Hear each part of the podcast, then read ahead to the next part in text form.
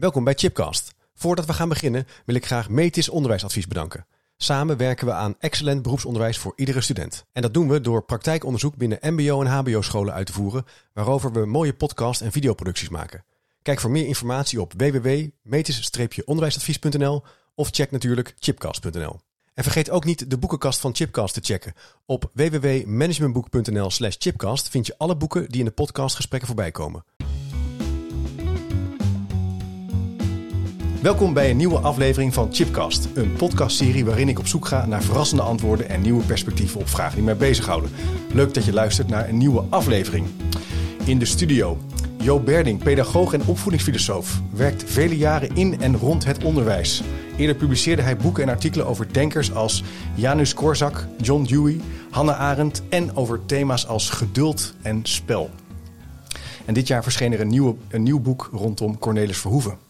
Ruimte voor vertraging in filosofie en onderwijspraktijk. En te gast is Floris van der Klein. Hoi Floris. Hi. Leuk dat je er bent. Directeur van Jeneplan School De Waterval in Lisse. Ja, helemaal juist. Ja, en uh, Joop heeft jou geïnterviewd bij de totstandkoming onder andere van dit boek. Ja, een grote eer. Ja, dus ik, vond dachten, het, ja, ik vond het ook ontzettend leuk om uh, zo'n stem uit de praktijk uh, in mijn boekje te laten doorklinken. Ja, heel belangrijk. En wij dachten in de voorbereiding, dan is het eigenlijk wel heel aardig om met elkaar te filosoferen over onderwijs. En over hoe Cornelis Verhoeven naar onderwijs heeft gekeken en misschien ook wel nu zou kijken. Ja, daar gaan we het in deze podcast over hebben. De vraag die centraal staat is, wat kunnen we vandaag de dag leren van Cornelis Verhoeven? Ja. Nou, gaan we dus even ja, in deze podcast induiken. Spannende vraag. Ja, dus uh, welkom.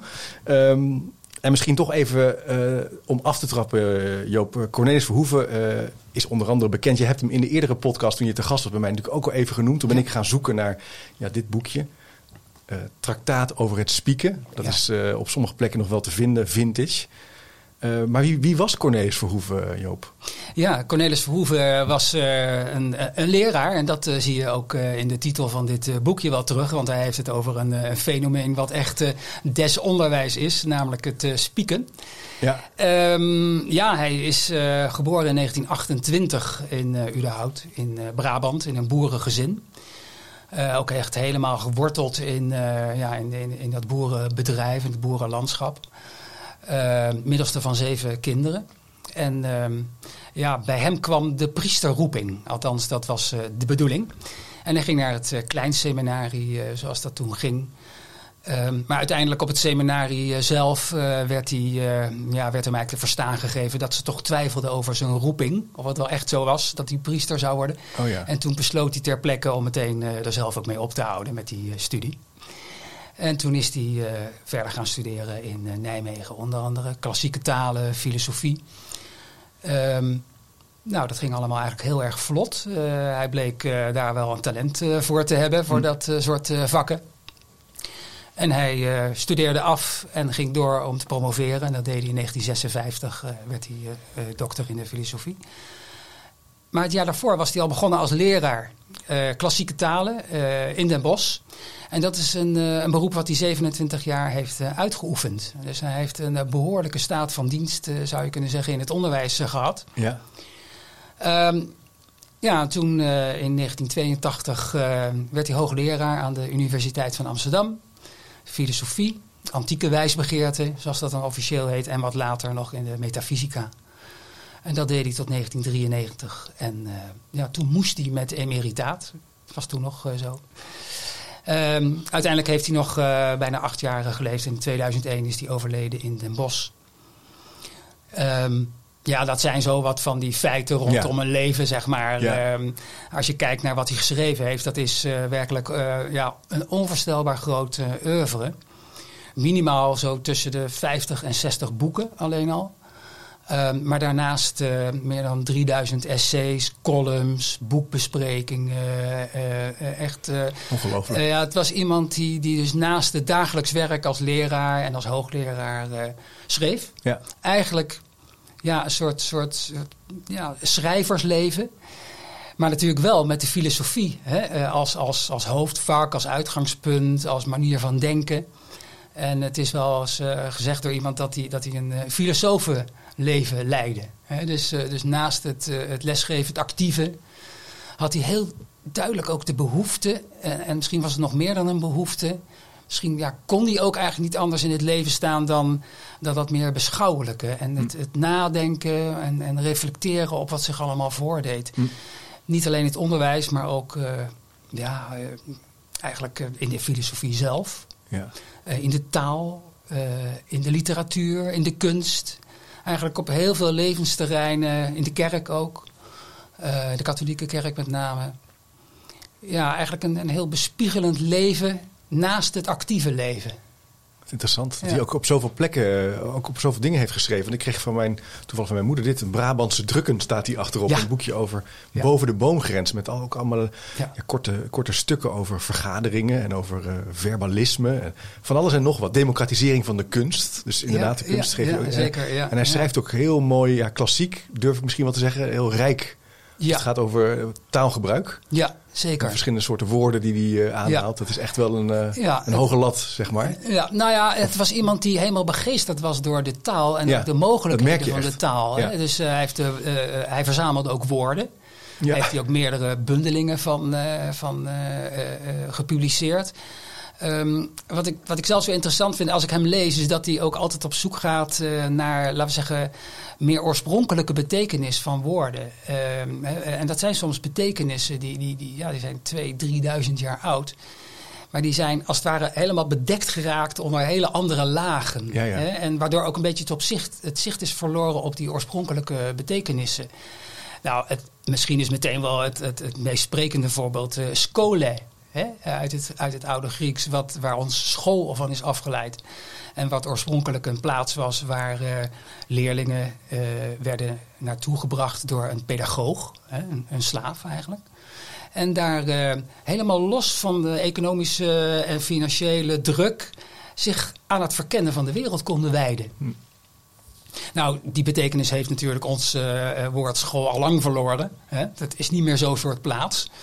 Maar als je dan ja, dat, dat leest, dan denk je: God, ja, er is ooit een ideaal geweest. Ja. Eh, Ja. En het is goed als, als er denkers zijn zoals Verhoeven, die ook dat soort hele oude betekenissen eigenlijk weer opgraven. En het weer tegen het licht houden. Van oké, la- laten we dat eens vergelijken met, met hoe het nu is. Ja. hè? Super interessant. En, en Floris, eh, hoe ben jij, wanneer ben jij in aanraking gekomen met, met Cornelis Verhoeven? Herinner je dat nog? Was dat toen je Joop leerde kennen? Of heb je daarvoor Ja, al- ja, ja, zeker. Eh, eh, wij hadden vooral een gesprek over stilte in de, in de onderwijspraktijk. Ja.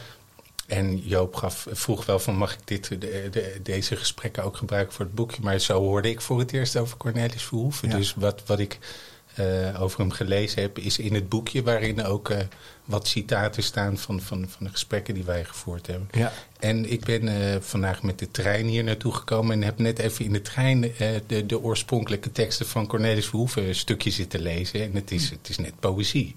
Het is prachtig. Ja. En dat ging toevallig dan over het woord geschenk, wat dat betekent. Hè? Dat eh, onderwijs ook een geschenk is, maar dan gaat hij inderdaad de diepte in over wat betekent nou eigenlijk een geschenk. En als je dat dan naast het onderwijs van nu houdt, is dat dan, kunnen we het nog beschouwen als een geschenk. Hè? Dus dat, hij gaat heel, eh, ja, heel ver, maar mooi. Ja. interessant. Ja, je zou onderwijs misschien vandaag de dag wel als iets wat eh, een plicht is om het maximale uit jezelf te halen, bijvoorbeeld. Hè? Dat het iets is om te presteren. Terwijl misschien eh, geschenk heeft ook een andere, andere woord. Of doet wat anders bij mij in ieder geval dan, dan wat het misschien vandaag de dag op sommige plekken wel eens kan zijn. Ja, Ja. Nou, wat, ik- wat Ja? ik daar het interessante aan vind, is dat als je eh, eh, het onderwijs van zo'n eigenlijk heel onverwachte kant benadert, dat je toch weer andere dingen ziet. Ja, ja. Omdat het eigenlijk, het, eh, laten we zeggen, het, het, het, zo actieve karakter van onderwijs, hè, dat het onderwijs is natuurlijk altijd doen, doen, doen. ehm, dat het ook aandacht vraagt voor een, aan- voor een andere kant. Namelijk dat er ook nog een leraar is die iets geeft. Ja. Via wie eigenlijk die wereld tot de kinderen komt. Ja. Hij is, de leraar is toch een van de, van de toegangspoorten tot de wereld. En ehm, biedt eigenlijk zoveel aan aan kinderen en leerlingen vanuit die wereld. Ehm, ja, dat is, dat, dat is belangrijk om daarbij stil te staan. Dat, dat dat in het leven van kinderen ja, ook iets kan zijn van wat ze ontvangen. Dus niet zozeer wat ze zelf construeren. Hè, er is natuurlijk een hele sterke dominante stroming eh, van het constructivisme. Wat zegt, ja, we creëren eigenlijk eh, steeds maar onze eigen wereld. Ja. Maar zo'n benadering als Verhoeven uh, voorstaat, die zet daar eigenlijk vraagtekens bij. Van is dat nou zo? Van dat we altijd maar ja, de greep daarop hebben en altijd in staat zijn om dingen te construeren. En, en zijn we eigenlijk zo eigenmachtig? Of, of zijn er ook dingen die ons ja, gewoon ja, ten deel vallen. Hè? Vallen, uh, inderdaad. En ik vind het zo mooi dat hij dan op het schenken komt. Hè? Ja. Dat, uh, geschenk is natuurlijk typisch iets wat, ja, wat, wat, uh, wat, wat geen tegenprestatie verla- verlangt. Nee. Hè? Dat, een geschenk dat ontvang je, dat, dat krijg je. Ehm, ja, dat kun je in dankbaarheid aanvaarden. En, Ja. en, uh, maar dat, Ten deel vallen heeft dat ook een het, het, Ja, het- er gebeurt er wordt iets overgedragen, maar Ja. of je het echt ook de, de het efficiency of het effect, dat Ja. is altijd nog maar de Ja, vraag. dat is aan het kind of aan de leerling ja, zelf. Precies, ja. En dat is dus echt iets heel fundamenteels, an, fundamenteel anders dan dat je zou kijken naar construeren. Of dat je zou kijken naar herinneren, eh, kinderen zich kunnen ze iets reproduceren wat ze aangereikt krijgen. Dat zou misschien ook wel iets anders zijn dan wat Verhoeven, waar Verhoeven op zou duiden. Ja, nou wat hier bij dit, eh, bij deze, eh, bij dit facet zou je kunnen zeggen van zijn manier van denken. Wat hij eigenlijk beklemtoont is dat niet alles in het leven een eigen constructie is. En dat is denk ik toch een belangrijke boodschap. Want we zijn toch wel erg gewend geraakt aan het idee dat eh, ja, het leven is eigenlijk een soort project. Hè? Je hebt alles in handen, je creëert alles zelf. Oh ja. Maar eigenlijk is dat voor een groot deel ook een illusie. Eh, de, de, de plaats waar je wieg heeft gestaan, eh, het gezin waar je bent opgegroeid. Ja, dat zijn allemaal dingen die, die heb je niet in de hand gehad. Dat overkomt je eigenlijk. Zo ben je hè, in de wereld geworpen, zou je bijna kunnen zeggen. Ja. En ehm, wat, wat Verhoeven eigenlijk doet, is toch op, op, op het, het hele idee van eigenmachtigheid, om, om dat te kritiseren. En dat- ik vind dat een, be- een belangrijke boodschap eigenlijk. Een soort correctie op doorgeschoten ja, eigenmachtigheid. Ja, interessant. Zie jij dan ook parallellen in jouw onderwijspraktijk? Jena-plan. Zou je, iets, zou je iets kunnen vertellen over wat het Jena-plan onderwijs is voor de luisteraar die nu denkt: ik heb het wel ooit een keer gehoord. Ja, oeh.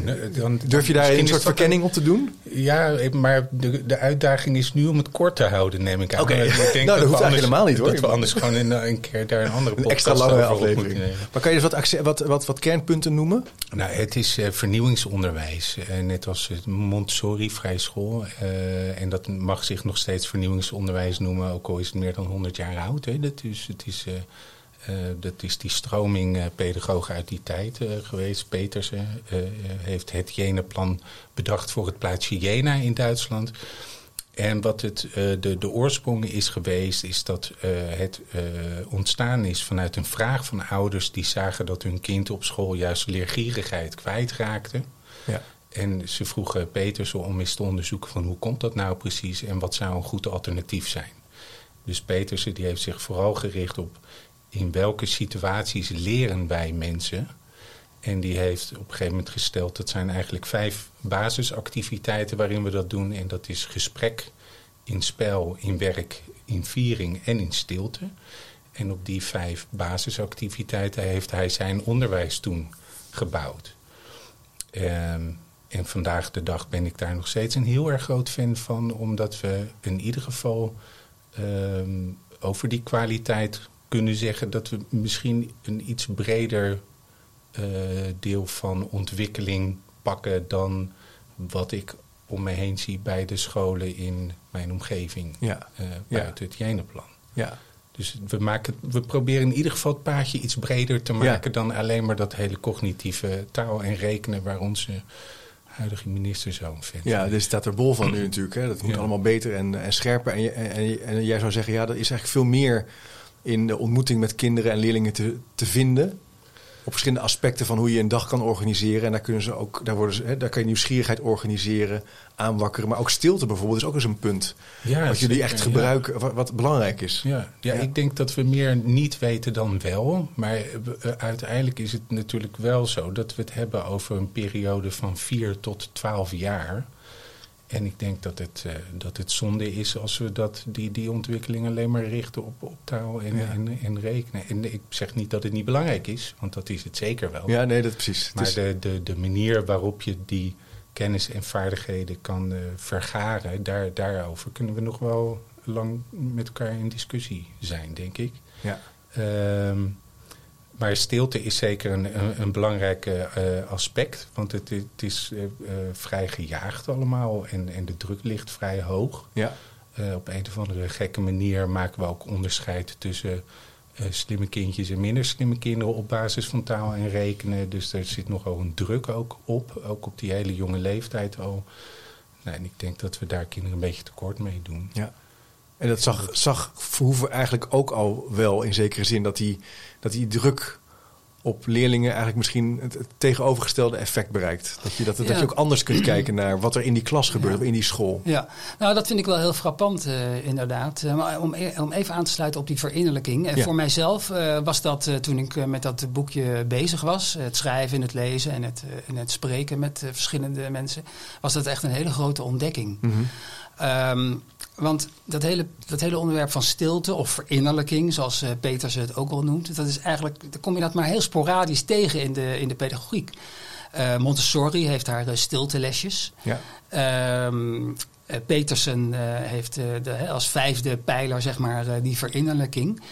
En ja, ik, ik, ik denk dat het, dat het eigenlijk zo, zo, zo ja, ook weer eigenlijk een, bijna een correctie is op dat hele actieve. Hè? Want dat, dat samen vieren en werken, zo, dat zijn natuurlijk actieve vormen. En dat is, dat is prachtig dat, dat dat gebeurt. Maar je hebt ook nog iets anders nodig. Je hebt iets nodig wat het tot het van het kind maakt. En ik vraag me wel eens af of we daar nou voldoende ruimte voor bieden, tijd voor bieden uh, in het onderwijs. Ja. Het is heel veel zeg maar, aanbod, heel veel doen. Maar uiteindelijk wil je dat dat de kennis waar je mee bezig bent, de vaardigheden waar je, waar je mee bezig bent, uh, dat die ook ja, verinnerlijken, beklijven bij het kind. En dat, die, dat zo'n kind ook zegt, ja, dat wil ik ook. Ja. Ik, ik, ik, uh, even op niveau van de basisschool, van, ik, ja, ik wil graag leren rekenen. Ja. Ik wil graag iets van de natuur weten. Ik, ik vind het belangrijk om iets van, mijn, van de geschiedenis te kennen. Het is interessant, want je zegt eigenlijk ook doordat we dus alleen maar in die doestand zitten hebben we dus geen tijd meer, geen rust meer om kinderen tot dat inzicht, tot dat gesprek te laten komen. En, Ja. en daardoor mis je dus eigenlijk heel veel potentieel of inzicht, verinnerlijking. Ja.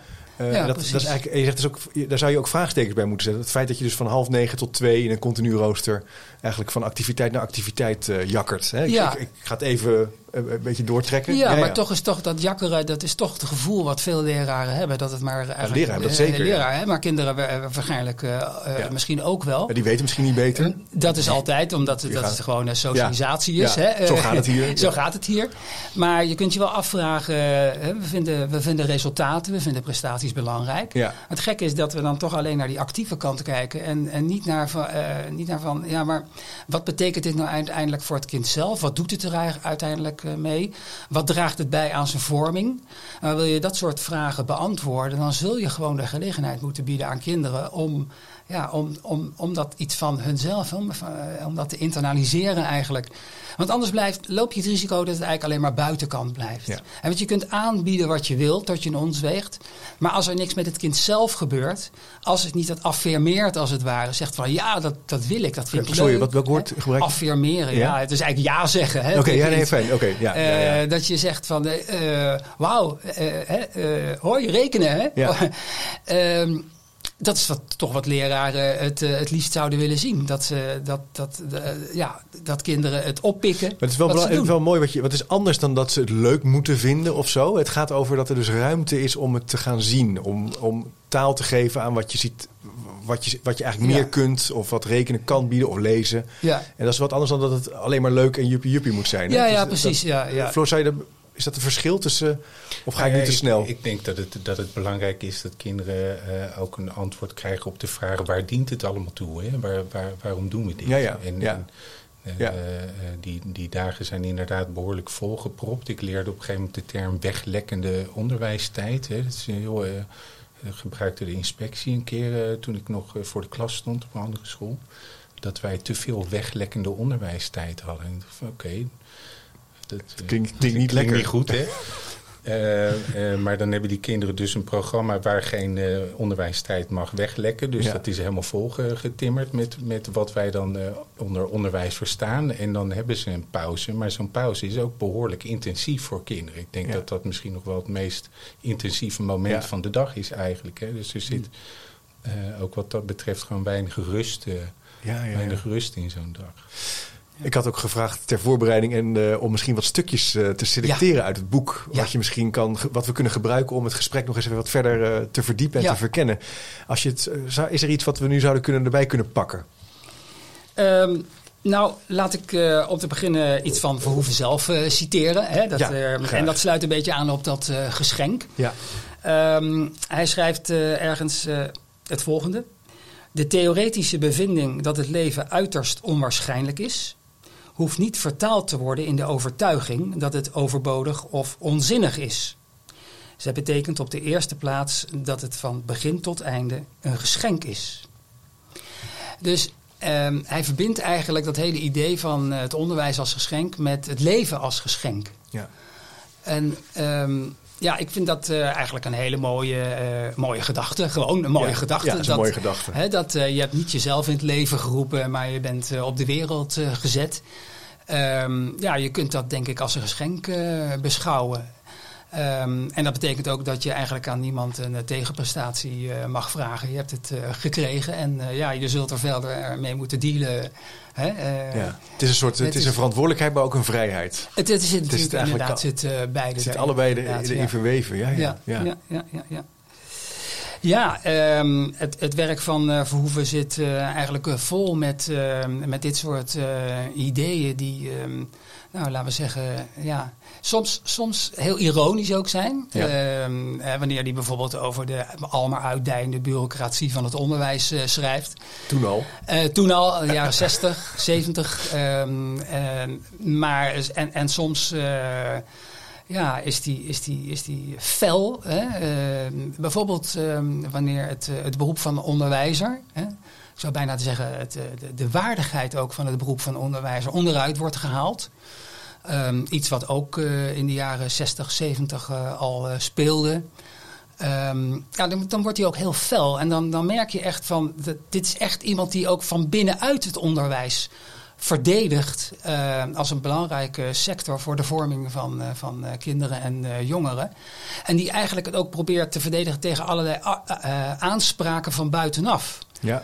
Dus je ziet dat, hoe belangrijk eigenlijk zijn eigen zoveel jarenlange ervaring als leraar was. Dat hij het onderwijs, of in ieder geval een bepaalde sector binnen het onderwijs, ook van binnenuit kende. En ook zag van wat er van buitenaf eigenlijk allemaal op dat onderwijs afkwam. En wat Ja. eigenlijk maar afbreuk deed aan de, aan de kern van dat onderwijs. En dat, dat ziet hij toch als, ja, eigenlijk zou je kunnen zeggen, een bijna klassieke driehoek. Namelijk een leraar en een leerling en ja, de zaken. Hè? De, de zaken, de wereld eigenlijk, die in het onderwijs eh, aan de orde komen. Dat is eigenlijk de kern van waar het om gaat. En eh, hij voegt er nog iets aan toe. Hij zegt het gaat ook eh, om een deskundige leraar. Dus het is een vakman en een, en een vakvrouw Ja. die hun vak inhoudelijk en didactisch ook verstaan. En wat betreft de leerlingen gaat hij ook uit, en dat is, maakt het wel heel, eh, toch heel eh, bijzonder en prikkelend, van de geïnteresseerde leerling. Ehm, daar, daar, daar hecht hij enorm lang Ja. aan interesse. Eh, omdat eigenlijk interesse is het enige wat, wat, wat weerstand biedt aan die oppervlakkigheid waar we het er straks over hadden. Dus dus eh, werkelijk geïnteresseerd zijn Ja. maakt het ook mogelijk dat je de diepte in kan. Ja. En dat gaat inderdaad altijd om, om zaken, om dingen, om de wereld, om kennis, om, Om inhoud dus eigenlijk. inhoud. Ja. En hij verdedigt dus eigenlijk al eh, het vak tegen invloeden van buitenaf. Ja. Eh, En, en, en wat waren dan wat waren dingen die, waar hij mee te maken kreeg, kreeg dan? Eh, zijn, die dan? zijn er parallellen te trekken naar nu? Eh, Eh, bezuinigingen, fusies? nou ja, wat, Ja, nou zeker inderdaad bezuinigingen. Hij schrijft in een vlammend stuk uit 1976, dat heet Vorming. Schrijft hij van, ehm, nou, er zijn enorme schillen zijn er als het ware om die leraar hè, en zijn klas, zijn of haar klas heen gebouwd. Maar eh, wanneer er bezuinigd moet worden, dan eh, zal, eh, zal die bezuiniging waarschijnlijk wel het eerst bij de leraar worden gezocht. Ja. Ehm, hij, hij heeft het ook over uh, ja, de, de bureaucratie, de regelzucht. Uh, allemaal uh, invloeden, de commercie, uh, het beleid, de politiek. Die allemaal iets willen ja. van die leraar. Ja. En die eigenlijk voortdurend bezig zijn om andere prioriteiten naar binnen te schuiven dan hè, waar het vak in de kern op neer zou. Het komt eigenlijk bijna tentakels die die school inkomen. Floor, herken je dat ook? Ja, de, Zeker. De dag, van, de dag van het spelen, de, dag, de week tegen het pesten. Ja, het zijn allemaal mooie thema's. Maar, dat zijn allemaal prachtige bedoelingen. Maar het is, het is ergens natuurlijk volkomen terecht. En en ook niet zo heel moeilijk om kritiek te hebben op wat er gebeurt in het basisonderwijs. Ga er maar eens aan staan. Hè. Je bent een, een, een, pedagoog, je, bent ook een didacticus. Uh, uh, ouders willen graag dat hun kind gezien wordt. Nou, daar heb je er 25 van. Wat verstaan we onder dat uh, gezien worden dan? Dus ehm, ook wij op school hebben vaak wel het gesprek over van het is nogal logisch dat je ook dingen niet ziet. Hè? En dat je dingen misschien niet helemaal doet naar verwachting van anderen. Het is wat dat betreft ook een heel moeilijk te grijpen beroep. Um, en, we, en wij zijn daarin altijd iedere dag weer met elkaar zoekende. Waar doen we het goed? Hm. En hoe komen we bij die, inderdaad die interesse van die kinderen? Hoe, hoe wakkeren we dat aan? En wat hebben we daarin te doen? En daarin doen we soms een aantal dingen goed en we doen ook een heleboel niet goed. En wat nu uh, ingewikkeld is, uh, vind ik, is dat daar van alles op inspeelt. Hè? Dus, dus bedrijfjes en, en mensen buiten dat onderwijs die zeggen van oh je, tegen ouders, nou jouw kind wordt niet gezien op zo'n school, want die heeft van alles en zo. Kom maar bij mij, want ik kan dat wel oplossen. Ik heb wel middelen buiten dat onderwijs. Dat zijn ook krachten die dat vakmanschap van de, van de leerkracht een beetje ondermijnen. Hm. En ik denk dat, dat de, de, de waardering van de leerkracht moet, zit hem ook een beetje in juist dat ploeteren wat we aan het doen zijn. Het is, is ook wel ploeteren, maar daar zijn we verdraaid goed in. Ja. En het is wel zo dat we ons stinkende best doen om kinderen uh, uh, iets, iets, iets mee te geven en dat geschenk te geven om, om goed deel te kunnen nemen aan de maatschappij zoals die er staat. Ja. En uh, uh, een, een, een, wat meer begrip dat dat een, een ingewikkeld vak is waarin ook uh, uh, nou, dingen niet altijd gaan naar, naar de verwachting van iedereen die daaromheen staat te kijken en daar maar van alles van vindt. Dat, ik, heb, ik, ja, ik, vind het wel heel mooi hoe je het omschrijft. Ik heb ook het idee, je dat zo zegt, ik denk ja, dat is, die, die invloed van buitenaf zijn ook sterk maakgericht. Hè? Van als je bij ons kan je ja. wel dit. Ja. Ja. Zoals je zo, en, maak je, uh, lukt het rekenen niet? Nou, dan bij ons kan je dan in een jaar. En, en het kan me heel inderdaad goed, ook op dat soort, op, op dat smalle paadje. Op dat smalle paadje. En dat is, ik kan me heel goed voorstellen dat je dan, als je daar zorgen om maakt, je denkt, ja, ja, god, ja, het rekenen gaat niet lekker. Of dat, nou, dan kunnen we dat daar onderbrengen. Maar Cornelis Verhoeven zou daar misschien wel kritisch op een kritische column over schrijven. Denk dat denk ik uh, zeker inderdaad. Ja. ja. Nou ja, uh, precies. Omdat uh, niet zeg maar, het primaire instituut als het ware dan wordt ondersteund, maar men gaat het als het ware privaat. Hè, buiten de deur zoeken. Dat, ja. is, en dat gebeurt. Ja. En dat gebeurt nu natuurlijk ook. En dat gebeurt veel. Ja, ja. Hm. Um, als we vandaag de dag uh, in het onderwijs, uh, ook bij mij op de Universiteit in Nijmegen, over het evidence-based werken, is een uh, belangrijk uitgangspunt. Hè? Dat we dingen doen die we, waarvan we weten dat ze wetenschappelijk ook werken. Um, ik denk dat Cornelis Verhoeven daar natuurlijk ook wel wat kanttekening filosofisch bij zou pla plaatsen. In de zin van, er is meer dan alleen dat wat je van tevoren weet dat gaat werken in te zetten. Hè? Vorming en dat samenspel tussen die leerling en die groep en, en die leerkracht. Ik, jij bent meteen aan het bladeren. Ja, Misschien omdat, heb je daar een stukje over? Of, uh, ja. ja. omdat hij eigenlijk uh, al uh, ja, het inzag hoe... Ehm, of zag gebeuren dat... Ehm, opvoeders, hè, de term is net al even gevallen, waaronder natuurlijk ook leraren, ja. steeds meer met, met die wetenschappelijk of wet, wetenschappelijk veronderstelde blik naar hun kinderen gaan kijken. Ja. En dan schrijft hij in ehm, uh, traktaat over het uh, spieken, ja. schrijft hij dat uh, het diagnostisch instrumentarium van de medische techniek lijkt daarbij als ideaal voorbeeld te gelden. Ook daaraan wordt, waarschijnlijk terecht, een grotere objectiviteit toegekend dan aan de eens zo beroemde klinische blik, die nu vrijwel alleen bij dilettanten en kwakzalvers voorkomt. En ook in de medische wereld wordt de relatie tussen arts en patiënt door het instrumentarium eerder bedreigd dan bevorderd. Ja. Intussen hangt van die objectieve toets af welk beslissend oordeel de docent zal vellen over de vaardigheid van de leerling. Waarvoor al dat idealisme dan gevraagd wordt, als het niet de plank voor de kop is, die docenten verhindert de situatie juist te beoordelen, is een raadsel. Dus wat hij eigenlijk zegt is van, als je kijkt naar hoe de relatie tussen arts en patiënt is beïnvloed, en, en, en, en zeker niet in alle opzichten ten goede, eh, daar zie je een parallel met al het instrumentarium wat tussen leraar en leerling is geschoven. He, dus eh, zeg maar alle volgsystemen, controleapparaten, noem ze maar op, uh, spionagesoftware om het zo maar te zeggen, om, om maar, zeg maar bij te houden hoe het gaat met de vorderingen, daarop in te kunnen grijpen en dergelijke. En dat eigenlijk, ja, dat allemaal opgeteld bij waar we het net over hadden, enorm afleidt van die kerntaak. Dus met andere woorden, ik zou ook naar de huidige tijd vertaald, zou ik het zo zeggen evidence-based, wat er ook bewezen wordt, het blijft de taak van de leraar om in zijn of haar concrete praktijk te zeggen van en zo wil ik werken met mijn leerlingen. En dat is eigenlijk, als, als dat niet erkend wordt, dan, dan is dat eigenlijk de bijl. Wordt er ook van de professionaliteit van de leraar. De professionaliteit van de leraar bestaat er niet in dat hij feilloos wetenschappelijke kennis kan toepassen, maar dat hij met tact en beleid en soms moet, weet wat hij wel of niet zou moeten doen met deze kinderen. En daarbij kan wetenschappelijke kennis en ook hè, allerlei bewijzen die er zijn voor allerlei dingen. Dat kan natuurlijk heel goed een informatieve rol spelen. Zeker, je moet niet blind zijn voor, voor onderzoeken. Dat is, dat, is, dat is er en dat, is, uh, dat kan helpen om je eigen inzicht. Wat zou ik kunnen doen en wat zou mogelijk daarvan een effect kunnen zijn. Wat is mijn repertoire? Hè, maar wat is mijn repertoire? Uh, inderdaad. En wat zet ik in situatie A in? En wat zet ik in situatie B in? Uh, om die keuzes te helpen maken, dat vind ik dat heel erg goed. Maar het is uiteindelijk uh, de verantwoordelijkheid van de leraar zelf. Ja, het is heel mooi hoe je dat zo omschrijft. Hè? De, de, ik, ik, ik, wat mij ook te binnen schiet terwijl je dat zo vertelt, of te binnen schiet waar ik aan moet denken, is steeds meer adaptieve software en ook slimme technologie om dat leren eigenlijk te monitoren en een beetje in commerciële termen te nudgen. Hè? Dus dat je, hmm. hè, dat zie je ook bij uh, bepaalde toepassingen waar je kan leren schrijven of spellen, dat het, uh, rekenen. Um, ja, daarvan kan je je afvragen wat dat eigenlijk doet, uh, Floris. Of dat nou gaat over leren, of dat ja, een vorm van leren is wat eigenlijk steeds een tikje opzij geeft en een tikje naar rechts geeft.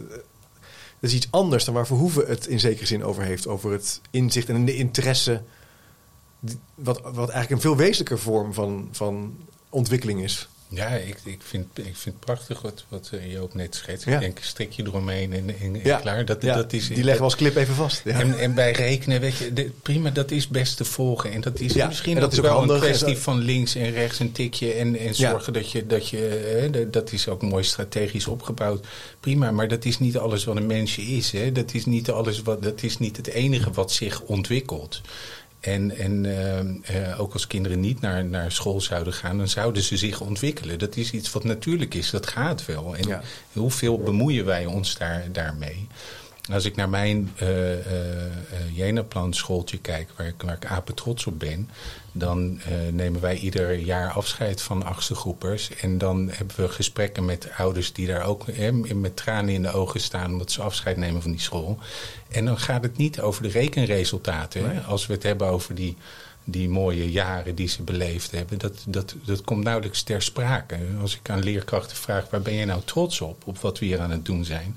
Dan gaat het niet over de rekenmethode. Dan gaat het over hele andere zaken. Mm -hmm. En dat is, uh, ja, dat is niet meetbaar. Dat is niet evidence-based wat we doen. Dat is intuïtief. Ja. En toch breed gedragen. Mensen, mensen snappen dat het fijn is dat wij kringgesprekken voeren. Dat kinderen de ruimte krijgen om zich te uiten en te vertellen wat ze ergens van vinden. Nou ja, dat, ergens snappen we allemaal dat dat belangrijk is. Ja. Maar ik weet niet of het wetenschappelijk te onderbouwen is. Nee, ik heb dat, dat, dat, dat het er, goed doet. Dat er vandaag de dag heel veel mensen daar allerlei hele mooie onderwijswoorden aan kunnen geven. Allerlei boeken worden erover geschreven. Dat is natuurlijk ook heel interessant. Maar het heeft ook iets mystieks, ongrijpbaars wat er in die groep gebeurt. Ja. En het is wel mooi dat je op het eind, dat is vaak wat er herinnerd wordt. Hè? Wat, waar, uh, ja, wat ook het sociaal kapitaal is van wat je met elkaar maakt. Ja, je zit toch met elkaar in zo'n ruimte.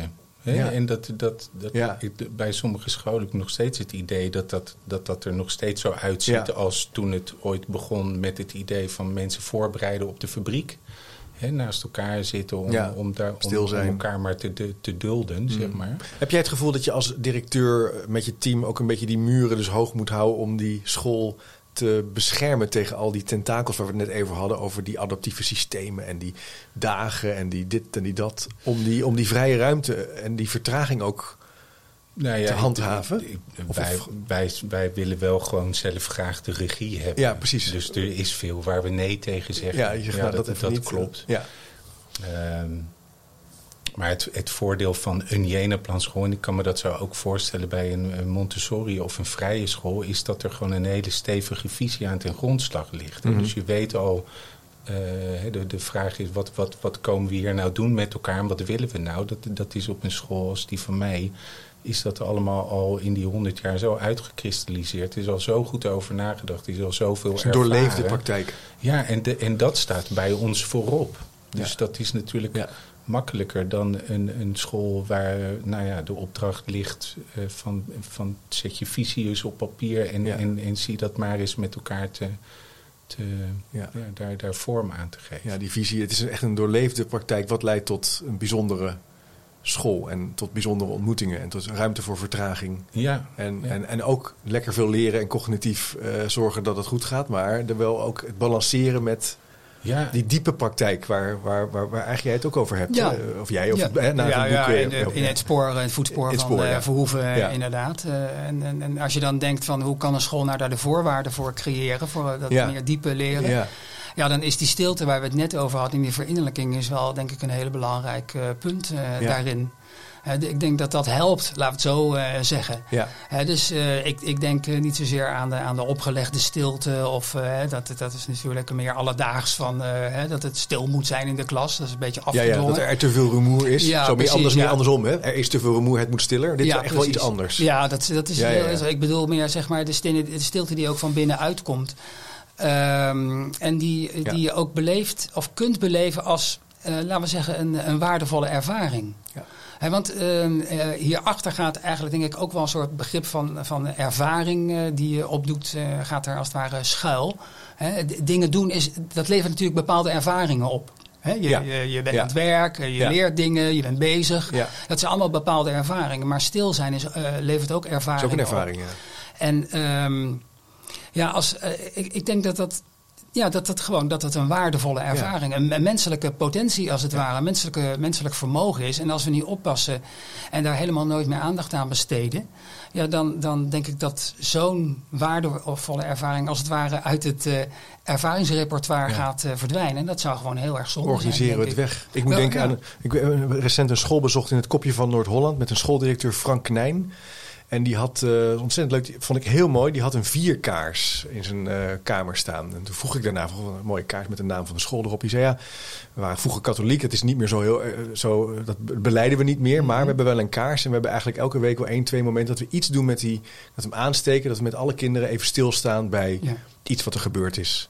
In stilte, eh, een konijn die is overleden, een geboorte van een, zusje. Een Soms mooie tragisch. combinatie Ja. van viering en stilte Ja, ik in vond het één. ja, heel, Ja, heel simpel en Ja, helemaal ja. doorleefd. Dat, dat doen we met z'n allen. Zei, Dat vind ik belangrijk. Ja, nou het, het, het leuke is dan, is- eh, denk ik, om het zo maar te zeggen, dat er zijn natuurlijk ook eh, heel krachtige tradities, eh, hè, zoals eh, het christendom, waarin stilte in de liturgie bijvoorbeeld, eh, in Ja. de kerkelijke liturgie ook een heel belangrijke plaats eh, inneemt. Ja, ja, ja. En het, het, het zou best kunnen, ik- nou goed, eh, neem het boeddhisme, dat is natuurlijk één grote stille tocht op zoek, hè, zou ja, ik maar zeggen. mediteren is helemaal in. Hè? Dus ja, dat, Is dat niet interessant overigens, dat in, die, in deze tijd van waarin we de kerken leegstromen, jongeren toch heel veel op zoek zijn naar, zit ik nu even te denken naar nou ja, de, eh, apps om te leren mediteren, vaak ook eh, daar het organiseren op een bepaalde manier, naar Ja. eh, yoga gaan. Misschien Ja. is het juist wel dat we toch zoeken naar zo'n vorm van rust. ja. In deze Nou, superdrukke is- tijd. Ik denk het wel. TikTok, TikTok-filmpjes. Maar het is ook wel, heel, het is ook wel heel interessant als je, als je kijkt hoe zeg maar, in de jaren zestig het, het christendom als het ware nou ja, een, eh, eh, ja, steeds maar achteruit ging. Hè. Men- Mhm. Mensen natuurlijk massaal afscheid namen van de kerk. eh, veel minder kerks ook werden. En tegelijkertijd, in de, precies in dezelfde tijd ook de interesse voor Oosterse filosofie, meditatie, zen... eh, Ehm, nou, die, ook de hele culturele kant eh, van, eh, Ja. van, eh, van, van het oosten, zeg maar, die- dat kwam enorm op. Ja. En dat is wel bijzonder, want juist omdat in dat christendom, daar zitten ook hele, hele mooie en, en ja, hele, hele prettige spirituele tradities. Ja. En die zijn eigenlijk gewoon zo in één keer overboord gekieperd. En iedereen zocht, nou iedereen is overdreven, maar veel mensen zochten het dan eigenlijk in hele andere tradities, die eigenlijk, als je het goed beschouwt, op zoek zijn ja, naar, naar eenzelfde stilte en inderdaad verinnerlijking en, en, en ja, als het ware een persoonlijk groeimodel ook proberen, proberen waar te maken. Ja, dat, dat vind ik wel heel opvallend. Ja. Ik vind het razend interessant dat dat dus ook. Dat we dat dus in scholen toch ook. Dat, kinderen, dat we dat dus wel echt nodig hebben. Dat het niet iets is wat je. In deze tijd natuurlijk waar het super druk is. De supermarkten zijn altijd open. Je kan iets nu bestellen en dan over een kwartier staat het er. Maar dat we daarmee misschien iets kwijtraken. Wat ook over leren gaat en ontwikkeling gaat. En dat vind je, vinden we dus in die rust en stilte. Zeker, ja. ik, ik was heel blij toen, toen eh, na de corona zover hebben we het kunnen hebben over de na-coronatijd. Eh, we zitten er nog eigenlijk middenin. Maar dat er, Ja. eh, dat er geld vanuit de overheid kwam, een beetje met het idee van er moet iets in dat onderwijs hersteld worden. En ga er eens met elkaar over nadenken. Mhm. werd ik heel vrolijk ervan dat toen ik dat gesprek begon in het team van wat zouden kinderen nu nodig hebben. Dat dat vooral ging over, nou die moeten weer landen, die moeten weer even de rust vinden in die groep. En daar moeten we in gaan investeren. Dat, eh, ik denk dat we dat allemaal aanvoelden. Dat dat veel meer nodig was dan dat er nou een, een gigantische inhaalrace gedaan moet worden om, eh, om die gemiste kennis eh, toch er nog even in te gaan rammen. Ja. Nee, er moet Ja. eerst weer rust in die kopjes komen en eh, vertrouwen dat het, eh, dat het oké is. Ja. Nou, ik denk dat als je hè, het woord inhaalrace eh, gebruikt, dan denk dat je precies de spijker op de, klop sla, eh, op de, klok, eh, hoe heet dat, de kop slaat. Want dat Ja. is, het, het onderwijs is, is inderdaad een soort race geworden. Ja, dat is echt een punt. Wat jij, dat is echt een ja. punt eh, wat ik ook eh, ja, eh, aan de hand deels ook van Verhoeven wel eh, probeer eh, te maken. Dat, eh, ja, er is natuurlijk sowieso maatschappelijk en eh, is er een enorme versnelling eh, opgetreden hè, op allerlei levensterreinen. Maar ja, typisch voor opvoeding en onderwijs zijn natuurlijk dat die gewoon heel veel tijd kosten. Dat, dat, dat, dat kunnen we leuk of eh, minder leuk eh, vinden. Eh, maar dat is, dat is denk ik echt een feit. Dat wil je kinderen, en zeker wanneer het gaat om het meer diepe leren, wil je kinderen daartoe de gelegenheid bieden, dan kost dat gewoon heel veel tijd. En sommige kinderen kost het nog veel meer tijd. Ja. En als we zeggen van ja, maar we zijn met een race bezig en we moeten, moeten zorgen dat we op tijd daar en daar zijn. eh, en no matter what, maar we moeten die doelen halen. Want dat staat in de methode, hè, wordt er dan ook vaak eh, nog bij gezegd. Mm. Of ook nog vaak eh, met als argument van de inspectie wil het, of de ouders willen het, of de directeur wil het. Wat eh, vaak bij nader inzien helemaal niet blijkt te kloppen. Ja, dan, dan zijn we elkaar echt helemaal gek aan het maken. Ja. En dat dan oogst je ook wat in ieder geval. Hè? Dus als je Eh, dat wil, krijg je ook wat. ja, dan, maar dan krijg je, je krijgt eh, denk ik eh, heel, ja, oppervlakkigheid. Je krijgt, maar je krijgt ook frustratie. Want er zijn gewoon kinderen die kunnen dat allemaal niet zo snel. En Nee. als je niet oppast, dan schrijf je zo'n hele categorie kinderen eigenlijk af. Die dat hele tempo niet kunnen bijhouden. Neem alleen al zeg maar, meer introverte kinderen. Eh, die, ja, die, die niet meteen als eerste hun vinger opsteken wanneer de meester of de juf iets eh, vraagt. Ja, eh, ja die, die, als, we, als we alleen maar vanuit snelheid denken. Ja. En niet vanuit de kwaliteit Ja. bijvoorbeeld van wat zij bedenken. Ja, dan, dan schrijf je zo'n hele groep kinderen schrijf je eigenlijk af. En dat is natuurlijk ook doodzonde. Ja, ik herinner het. Ik ben op de middelbare school twee keer blijven zitten. Ik, ik snapte niks van eh, hoe het op de middelbare school aan toe ging. Ik was met hele andere dingen bezig. Tot ik eigenlijk vrij oud was. Tot ik een soort gesprek een keer had met een decaan. Dat ik dacht, oh wacht even. Dat herinner ik me nog vrij goed. Dus misschien is het nu tijd om iets. Hè, misschien vind ik het, ga- moet ik maar gewoon eens even wat stappen gaan zetten. En daarvoor was iedereen heel druk met wat ik zou moeten doen. Maar ik dacht, nou, eh, Ja. ik ga liever naar de hockeyclub of eh, uit. Of, Hm. eh, dat is ook in deze tijd wel zo. Het is niet alleen de snelheid, maar het is ook de hoeveelheid. Het is niet dat kinderen zich niet ontwikkelen. Ook al zouden ze op school helemaal niks doen. Er komt gewoon gigantisch veel mega op ze veel. af. Ja. Dus Ja. ze zijn van alles op de hoogte. Ja. En, en, en de TikToks en, en, en alle, alle... ja, maar dat is er natuurlijk ook wel bij, hè? Dat komt er allemaal bij. Ja. Dus dat Ja. is ook een soort over, overdaad en overvloed. En, eh, ja, dit- Ja, maar ik denk dat de, de, de school heeft dan toch nog, ondanks eh, het feit dat, eh, dat, dat je via heel veel verschillende kanalen en media, dat je ja, heel veel informatie kan verzamelen. Mhm. Ehm, want ik heb het dan nog niet over kennis. Hè. Je kunt heel veel informatie verzamelen. Maar dat niet, wil nog niet zeggen dat je die informatie ook allemaal een plek kunt geven. Dat je Mhm. dat je eigen kunt maken. En dan ook nog als het ware verbinden met uh, w- wat wil ik dan zelf. Hè. Ehm, en dat de school daar juist een hele belangrijke taak in kan hebben. Wij om moeten het doseren. ja, doseren met een C en met een. S. Hè, Allebei in dit geval. Ja, mooi. Eh, Ja. Ja. ik denk dat dat klopt. Dat, dat, dat is de taak van de school. Om lijnen aan te brengen. Om ook dingen weg te kappen die, eh, die irrelevant eh, Ja. zijn of lijken te zijn. De keuzes maken, wat je net ook zelf eh, zei. Ja, dat, dat kan dan toch de nog steeds unieke bijdrage zijn van het onderwijs aan de vorming en de opleiding van leerlingen. Mooi. En dus een leerkracht of docent met veel kennis ook, hè? die dus wel veel weet over wat hij Ja. wil doseren. Ja, zeker. Dat is wel waar, waar, Ja. waar ik bedoel, het was natuurlijk ook een hele intellectueel eh, begaafde man. Ja, maar wist helemaal- veel, of- of- ja, zeker. Dat denk ik. Dat is absoluut het geval. Maar los daar nog helemaal van. Ik denk inderdaad. Kijk, een, een, een leraar staat in zekere zin voor de wereld. Ja. Die, die, die representeert, die vertegenwoordigt als het ware de wereld eh, ten opzichte van de leerlingen. Ja, er is natuurlijk in de wereld ontzettend veel te koop. Hè? En, en, en, en te leren en te weten. En eh, ja, een, een, een, een leraar die zou van heel veel daarvan ook op de hoogte moeten zijn. Die heeft gewoon een goed een stevig inhoudelijk pakket nodig. Ook om te kunnen bepalen van, nou ja, wat is van waarde? Wat, wat, wat vind ik als docent nou belangrijk om hè, met, de, met de leerlingen aan te gaan werken? Ja, dat kan alleen maar als je zelf eh, inhoudelijk goed beslagen ten ijs eh, komt. Ik wil helemaal niet zeggen dat je zeg maar, alles moet weten. Dat hoeft ook niet, natuurlijk niet.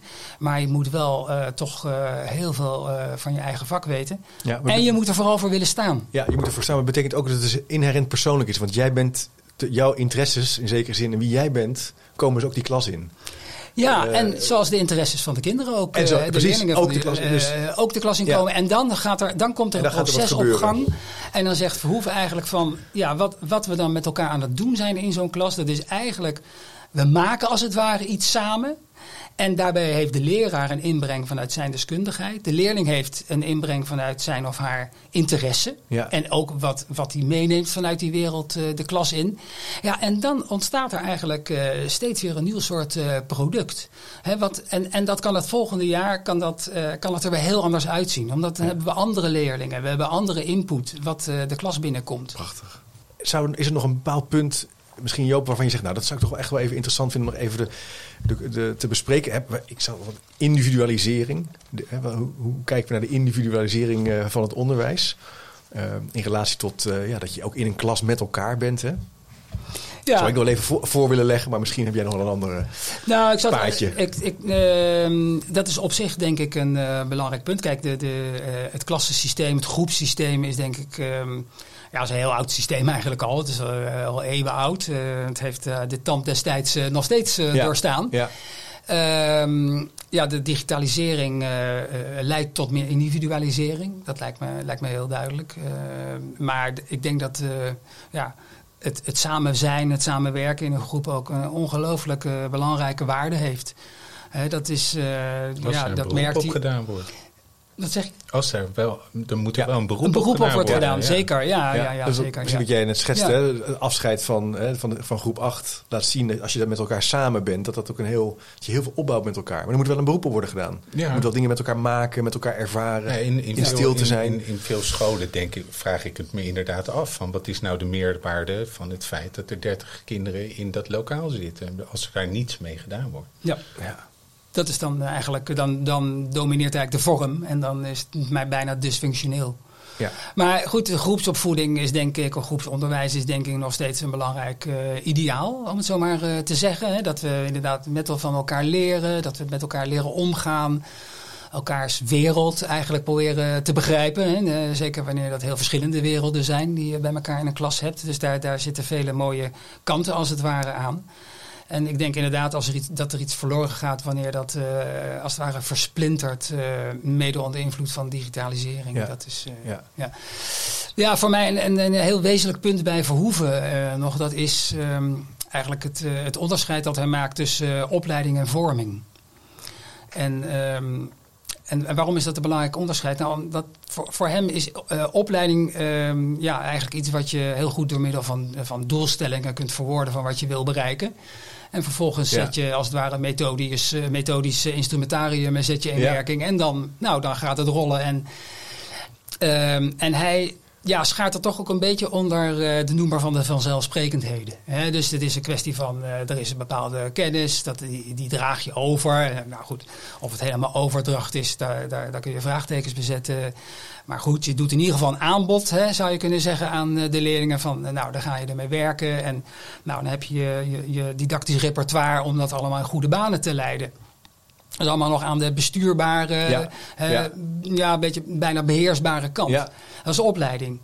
Maar vorming is eigenlijk heel iets anders. Want vorming is iets wat eigenlijk iemand aan zichzelf moet voltrekken. Hè? Eh, Aan de hand van wat er van buiten op je afkomt. Zoals wat de leraar jou aanbiedt. Ehm, dus eigenlijk zou je kunnen zeggen, ja, alle vorming is toch zelfvorming. Ehm, als als, als eh, het onderwijs of de leraar probeert dat ook nog allemaal eh, in de cloud te houden, dan, dan gaat er eigenlijk iets helemaal mis. Ehm, je kunt je niet goed ehm, iets voorstellen. eh, althans, je kunt het je wel voorstellen, maar dan is het geen onderwijs meer, maar bijvoorbeeld indoctrinatie. Ehm, van een situatie waarbij de een de ander, de ander vormt. Waarbij de vorming ook volgens dezelfde vergelijkbare doelstellingen, methodische eh, hulpmiddelen, als het ware wordt voltrokken. Nee, Ja. zo, dat, je voelt al aan, Dat is daar- niet goed. Dat, dat, dat, dat, wringt. Ja. Vorming is typisch iets wat, wat je zelf, ja, waar je zelf aan moet werken, als het ware. Dat is, dat is meer de actieve kant weer. Maar ook wat, wat geïnitieerd wordt van buitenaf. Doordat iemand anders jou iets aanreikt. Waarvan je misschien denkt van ja, dat, dat, dat vind ik interessant, dat vind ik leuk, dat vind ik de moeite waard. Wat je om- in om- beweging zet, Wat, wat je je- in beweging zet. Ja, maar ja, Ja, en, waar je je mee wil verbinden. Ja. Ja, je, kan er voor, je kan wel de voorwaarden scheppen voor dat er, dat er Ja. vorming tot stand Ja. Komt, mag precies. komen. Ja. Ja. En dat, Ja. dat is wat, wat het Jenenplan ook doet, door, door Ja. ook met driejarige stamgroepen te, te werken als het gaat om die sociale ontwikkelingen. Zet dan jonge kinderen met oudere kinderen in een groep. En dan schep je een voorwaarde waarin er sociaal iets geleerd zou kunnen, Kunnen gaan worden. worden. hè. Ja. Ja. Dus dat, dat is eigenlijk wat we doen. Daar Ja. hang je geen doelen aan op. Nee. Nou, daar, heb je gesprekken over Ja. met kinderen. Over wat, wat, dan, wat je met elkaar wenselijk gedrag vindt. En hoe je die samenwerking met elkaar vorm wil geven. Ja. Ja, het wordt natuurlijk spannend als je gaat zeggen: ja, ik wil dat vormgeven. je in een bepaalde richting vorm geeft. Hè? Ja. Dat je Ja. Het heel plezier, dat je iedereen moet leren samenwerken. Dat is echt per se een onderdeel van de vorming. Dan wordt het natuurlijk al een beetje, lijkt Ja, mij. We, we willen het wel, Ja, maar precies. het is moeilijk om daar een hard doel aan Dat te lijkt me precies. Ja. En, eh, Je kan het wel in gang zetten. Of Ja. eh, Ja. facilite- ja, faciliteren is een beetje Nou ja, eh, goed. Engels maar voorwaarden De scheppen voorwaarden. inderdaad. Voorwaarden scheppen, maar we moeten Ja. ons wel realiseren dat we dat, dan, dat, we dat niet in de, in de, echt in de hand hebben. Nee. En dat betekent ook dat, eh, en dat vinden opvoeders soms wel echt heel moeilijk om te accepteren, dat kinderen helemaal niet eh, willen wat wij willen. Dat ze dat vak wat wij zo prachtig vinden en, en ja, dat ze dat helemaal niks Nee, vinden. ja. Hè, dat ze dat dus niet, zoals ik net eh, met een beetje moeilijk woord zei, affirmeren, maar dat ze dat verwerpen. Ja. Dat, daar willen ze helemaal niks van weten. En dat is voor opvoeders is dat moeilijk soms om te accepteren dat eh, Mooi, waar wij zo voor willen staan. Ja. En dan heb je, eh, ja, zoals Franse pedagoog eh, Merieux zegt, van, dan heb je eigenlijk een pedagogisch moment. Dan komt het er eigenlijk op aan. Wanneer het kind nee zegt tegen jou, wat jij zo'n mooi aanbod vindt. Eh, dan, dan, moet, ja, dan gaat je pedagogische ethos eigenlijk en hoe je je daartegen opstelt, gaat eigenlijk een, eh, een rol spelen. Super interessant. Joop, zouden we kunnen afsluiten met nog één stukje uit het boek? Misschien nog een citaat waarvan je zegt: laten we de podcast daarmee afronden. Dan eh, ga ik even een, op zoek naar, naar iets, inderdaad. Naar een mooi citaat. Ja, het zit er zo stik Zit er vol vol mee. mee. Ja, ik vind dit ook nog wel heel mooi. Kijk, ehm, we hebben het gehad over eh, die, onder, die, die, die driehoek, in het, driehoek in het onderwijs. Hè? Dus de, de leraar, de leerling, de zaak, hè? de wereld. Ehm, het is natuurlijk duidelijk dat, dat er sprake is van een relatie tussen die leraar en de leerling. Maar dat kan nooit een, die relatie kan nooit een doel zijn. Dat moet helpen bij, als het ware, het bemiddelen. Hè? Wat, wat het doet om de leraar, Ja. om de leerling toegang te geven tot de wereld. En dan zegt Verhoeven daar het volgende over. Ehm,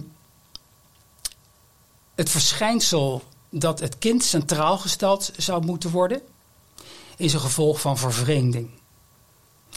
In de interesse wordt, ook door kinderen, altijd de zaak centraal gesteld. De geïnteresseerde mens, kind of volwassene begeeft zich naar de zaak langs wegen die door de toegankelijkheid daarvan bepaald worden. Niet hij, maar de zaak stelt eisen. Het laatste is het punt waar het om gaat. Niet zeg maar jij, of de leraar, stelt eisen aan het kind, maar het is de wereld, de zaak, die via de leraar eisen stelt. Die vraagt er als het ware om ontdekt te worden. Maar de vraagt in de eerste plaats erom om te erkennen dat die wereld er is, dat die werkelijkheid er is. En dat hele dat van die werkelijkheid, dat is eigenlijk ja, een soort, soort, soort grondpunt, gronduitgangspunt van het denken. Die, die werkelijkheid ja, waar we als het ware tegenover staan en soms ook helemaal door overweldigd uh, kunnen worden. En dat we eigenlijk ook helemaal niet weten wat we daarmee aan moeten. En dan rest ons eigenlijk alleen maar een tijdje de verwondering. Prachtig, uh, Joop. Dankjewel uh, om in de podcast te komen. Ik heb ervan genoten. Echt een uh, heel mooi gesprek, Floris. Superleuk om ook met jou, uh, vanuit jouw school en jouw filosofie... Leuk er te mogen zijn. Ja, mee te doen. beste luisteraar, ik zou zeggen, bestel dat boek rondom Cornelis Verhoeven van Joop Berding. Plaats ook even een linkje op, op de website. Als je nu luistert en je wil meer weten... ik zal in de speaker notes ook wat andere bronnen plaatsen. Onder andere van de publicatie van Joop. Die zijn echt de moeite waard. Vergeet je natuurlijk ook niet te abonneren op de podcast. Als je dat leuk vindt, dat kan ook via YouTube of via de podcast zelf. Je kan je ook via de mailinglist informeren wekelijks. Dan krijg je gratis voor niks een mailtje. Dat kan via www.chipcast.nl slash doe mee. En ik zou zeggen bedankt voor het luisteren en tot de volgende keer. Nieuwsgierig naar meer? Abonneer je op de nieuwsbrief en je mist niks. Ga naar www.chipcast.nl slash doe mee. Wist je dat er op chipcast.nl meer dan 200 afleveringen over onderwijs, samenwerken, innovatie, verbetermanagement, leiderschap, organisatieverandering en filosofie te vinden zijn? Blij met deze podcast? Je helpt Chip enorm met een review of recensie op Spotify of Apple Podcast. Je kunt trouwens alle gesprekken op YouTube bekijken. En vergeet je dan niet te abonneren. Tot slot nog even dit. Managementboek heeft ook een podcast, De Boekenpraktijk, over managementboeken. Check ook deze podcast via je favoriete podcast app.